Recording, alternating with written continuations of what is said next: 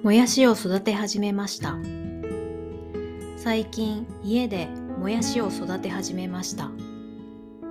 きっかけは私がいつも見ている YouTube チャンネルでもやしの育て方を紹介しているのを偶然見たからです。その動画を見る限りもやしを育てるのはとても簡単そうでした。面倒くさがりの私にもできそうだなと思いました。実際にやってみると想像以上に簡単で毎日もやしの成長を見るのもとても楽しいです。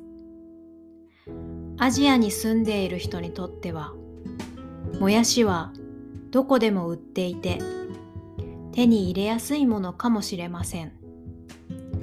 ドイツでももやしは売っていますが毎日売っていなかったり見つけても色が悪かったりします。自分で育てたもやしは新鮮で美味しいです。皆さんは最近やり始めたことはありますか？よかったら私のレッスンに来て教えてください。